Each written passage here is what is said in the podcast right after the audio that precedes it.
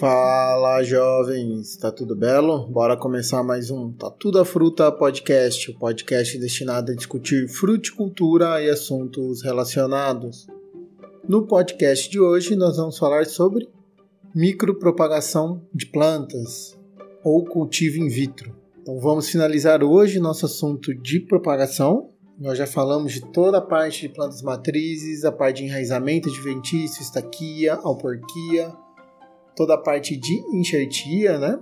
estruturas especiais e agora vamos finalizar com o cultivo in vitro, que como o nome diz é o cultivo no vidrinho, né? In vitro não significa no vidro, mas é basicamente nós usamos estruturas, nós reproduzimos um meio totalmente artificial. E pelo exemplo que eu dei, vocês já sabem que o Tatu não é especialista em cultivo in vitro. Ok? Então, vou falar de uma forma bem simples, bem resumida, simplesmente uma pincelada.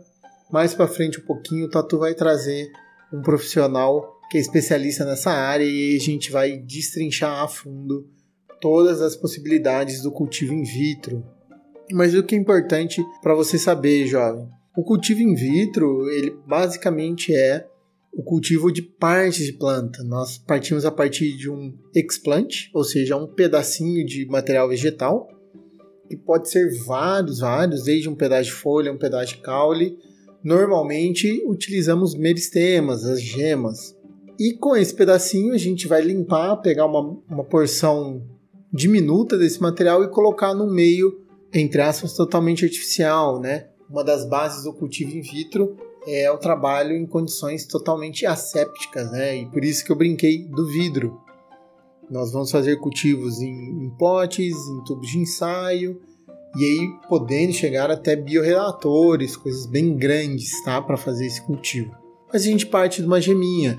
Então, as condições básicas para um cultivo in vitro bem estabelecido e ter sucesso, primeira coisa é uma condição super controlada, onde eu vou dar a umidade adequada para o material, luminosidade adequada, dependendo do fim que eu quero com isso, nutriente também, então todo cultivo in vitro, sua grande maioria, depende de um meio de cultivo, de um meio de cultura. O mais comum o pessoal usa é o meio MS, mas tem vários outros, depende do que eu quero e da espécie. Tá? Então esse meio de cultivo vai ser o que? Água, sem água não há vida, nutrientes, compostos é, orgânicos, aminoácidos, pode ter até carvão ativado, dependendo do, do tipo de material, se oxida muito ou não, e um agente gelificante na maior parte dos casos. Nós podemos utilizar meios líquidos, mas grande maioria dos cultivos usam meio sólido, tá? E aí vai um agente gelificante, na sua grande maioria das vezes é agar. E outro pontinho é ter uma alta sanidade, tanto do material como do ambiente. Como eu estou dando tudo que essa plantinha precisa, temperatura adequada, umidade, tudo que é de bom, tipo meninas super poderosas, né? Nesse meio de cultura, é muito propício ao desenvolvimento de fungos e bactérias né, que vão contaminar esse material.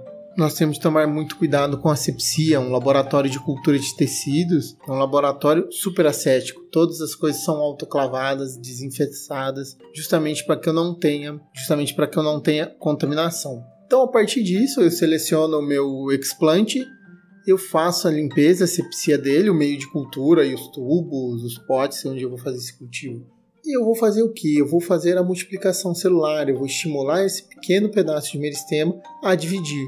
Normalmente a primeira fase é uma formação de calos, e desses calos, um tecido meristemático, com o balanço hormonal ou com algum estímulo que eu der, eu induzo ele virar uma nova planta, por exemplo, a gente fala regenerar uma nova planta. Então vai virar uma plantinha e depois dessa fase eu posso induzir o enraizamento.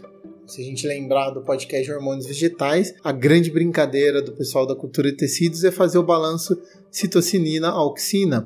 Quando eu quero ter multiplicação celular e formar a parte aérea, eu coloco mais citocinina. Tem mais diferenciação nessa parte. Quando eu preciso que esse explante, esse materialzinho, né, esse calo, essa nova plântula, enraize, eu aumento a auxina no meio. E a grande vantagem do cultivo in vitro é que eu posso fazer isso de várias formas. Como eu consigo partir de uma única célula e generar uma planta toda, eu tenho um alto poder de multiplicação. Então é uma técnica muito utilizada para cultivos com dificuldade de propagação. Às vezes, com o cultivo de célula, eu consigo multiplicar mais, e aí por meio de estruturas que nós chamamos de reatores, ou, ou bioreatores, na verdade, eu faço uma multiplicação massal disso, e a partir disso, com pequenas amontadinhas de célula, eu regenero uma nova planta. Ou se não, a partir da, da, divisão, eu vou dividindo os calos e faço uma nova plantinha. Então, o cultivo da bananeira, por exemplo, as melhores mudas do mercado, é feita dessa forma. Essa é uma principal vantagem da cultura de tecidos, uma multiplicação massal em grandes volumes de plantas de difícil enraizamento, difícil enxertia. Lógico que eu tenho de estabelecer todo um protocolo para isso. Não é simples eu pegar um pedacinho e botar nesse material, tem muita tentativa, muita pesquisa em cima para que eu consiga a melhor condição. Mas em vista que eu trabalho com poucas células de tecido meristematic, é uma técnica muito utilizada para limpeza viral, principalmente, então para sanitizar e rejuvenescer materiais, que a partir de uma célula meristemática lá na pontinha, às vezes eu consigo trabalhar para fazer termoterapia, que é uma técnica de limpeza de material também.